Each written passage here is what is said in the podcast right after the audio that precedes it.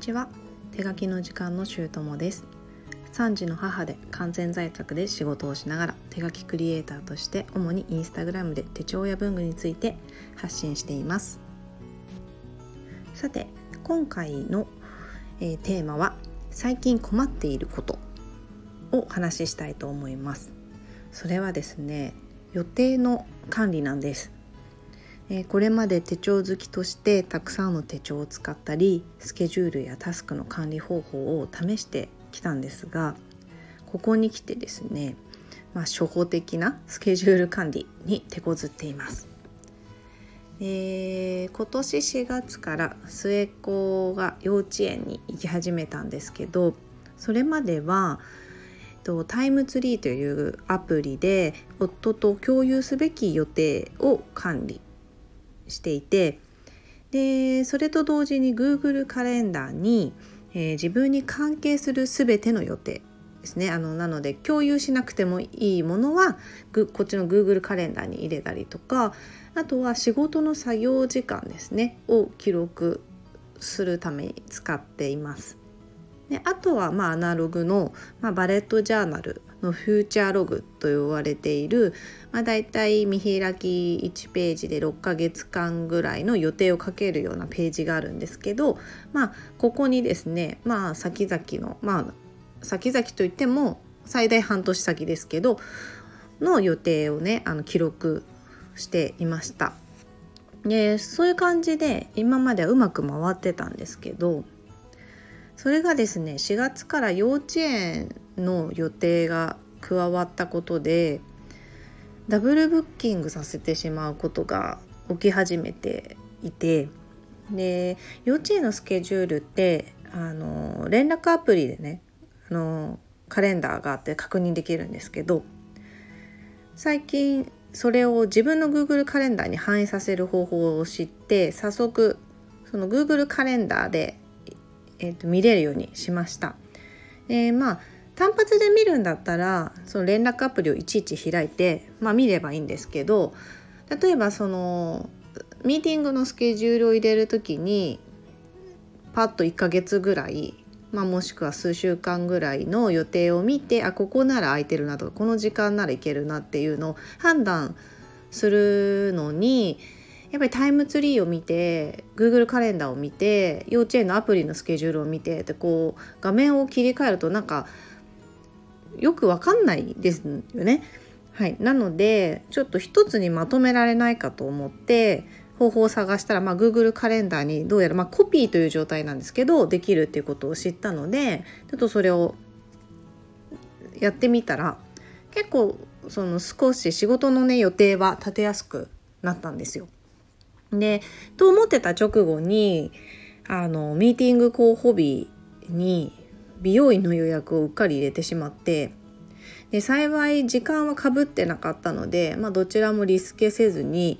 えっと、行けそうなんですけどただ私としてはその予定が詰まっているってなると時間に余裕っていうか余白がないその予定組は本来はしたくないのでちょっと理想とかけ離れたスケジュールになってしまったなと思ってちょっと改善したいなと思っています。で子供が3人いてですねそれぞれの生活ができ始めると母としてはですねスケジュールを立てる時にもう考慮すべき要素がたくさんあってたった一つの予定を立てるだけのことがとてつもなく複雑な作業に感じることがあります。でスケジュールを組む時に考慮していることなんですけどまあ、まずは子どもの帰宅時間ですね。で上2人は小学校なので、まあ、家まではね勝手に帰ってくるというか別に迎えは必要ないんですけどまあ鍵を持たせてるわけではないので帰ってくる時間に家にいなければまあいけない。でどうしてもいられないんだったらあらかじめ鍵を渡しておかなきゃいけないっていうことがあったりとかあとは特に幼稚園はですねバスの到着時にその場にいないとこう園に引き戻されてしまうので余裕を持ってバスの到着を待つ必要があるんですね。でこれまで一度だけ上の子たちのバスの時間に間に合わないで園まで戻ってしまって後から迎えに行くっていうことがありました。でまた小学生は曜日によって帰宅時間が変わるのでそれを把握しておく必要もあってでしかもこれって学年によって違うので私は2人分を把握してなきゃいけないんですよね。ででさらに通常とは違って下校時間が早い日とかがたまにあったりするんですけどなんかそれをちゃんと覚えてなくて出かけてしまって、まあ、鍵がなくて入れず、まあ、ご近所のママさんから私の方に連絡があったっていうこともありました。はい、じゃあ次はですねあと子どもの習い事ですね。えーと、基本的にこう家から1人で行って帰ってこれる距離での習い事ではないのでまず子どもの習い事には、まあ、親の送迎が必要で結構これに時間を取られます。なので、えーと、3人いるのでもう1人につきね複数の習い事はもうできないと踏んでいてもう基本的には1人1つの習い事に絞ってはいるんですけど、まあ、それでもですね我が家ではそれぞれ3人が違う曜日に、えーと今習い事に行っているので私は平日に週3回送り迎えをする必要があります。で次は学校や幼稚園の行事ですね。でコロナ禍で減ってはいたんですけど最近ね徐々に回復傾向にあります。でなので学校や幼稚園に出向く回数が少しずつ最近増えています。で特に末っ子の通ってる幼稚園は見学できる行事が結構あってで3人目ではあるんですけど上2人と幼稚園を変えたんでえっと母としてそのもう初めての行事っていうのがこの2ヶ月の中でも何回かありました。でさらにですねちょっとクラス役員を引き受けたのでその行事を見に行くっていうのプラスその定例会その役員ならではの集まりみたいな定例会もあるのでちょっと予想より多めに園に行くことになりそうなんです。えー、あとそうそう、えー、私は LINE ブログっていうのもやっていてそっちはなんか育児ネタの、まあ、日記みたいなものを書いているので、まあ、このことについてはそちらもについて書いてありますので、まあ、私も LINE ブログやってるよとか見るよっていう方はよかったらあの概要欄にリンク貼っておくので見てもらえたら嬉しいです。はい、じゃあ次ですね考慮すべき項目次は仕事になります。で私の仕事は完全在宅で自分でスケジュールを立てることができるっていうのはものすごい利点なんですけど逆逆にっていうか夜でも休日でもまあやろうと思えばできるのでこの状況が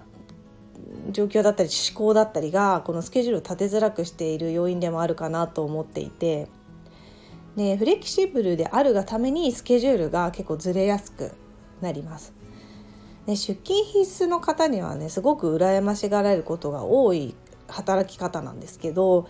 まあ、時間管理のスキルが求められるので結構ここね精神的にハードです。最近やっと家族がお休みの日に物理的に仕事できないなと分かったのでちょっと気づくの遅いんですけど、まあ、さらなる時間管理スキルの向上が今求められていてうんどういうふうな一日の過ごし方というか1週間の過ごし方であればうまく効率よく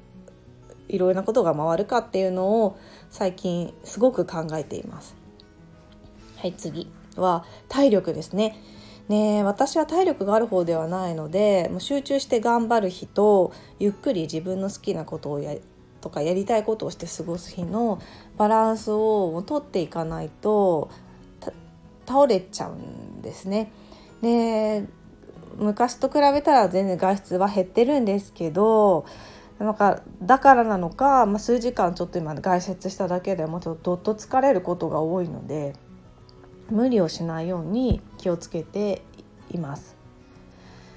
その他にも、えーと、自分の都合じゃなくって相手側の都合にも合わせる必要がありますよね。例えば美容院の予約を取る場合はそのお店のお休みを避けなきゃいけないしえっと、またちょっと誰かにね子供を見ててもらって出かけるとかいう場合は私の場合は大抵母なんですけどそのお願いする相手に OK かどうかっていうのを確認してからじゃないと話が進まないので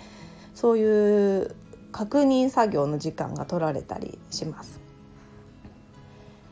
とまあこんな感じでスケジュールを立てる作業一つを細かく見ていくと予想以上に複雑な思考が絡み合った上で行われていることが分かりますよね。でスケジュール管理って多分自分が思っているよりも結構難しい問題ででこれってうまくできなくても自信をなくす必要はないんじゃないかなと 思いました。で私のようにですねこれまではこの方法でうまくいっていたのに状況の変化でこううまくいかなくなることもまああると思うんですよね。まあ、それならまあしょうがないので その時に合った方法を見つけていけばいいかなと今では思っています。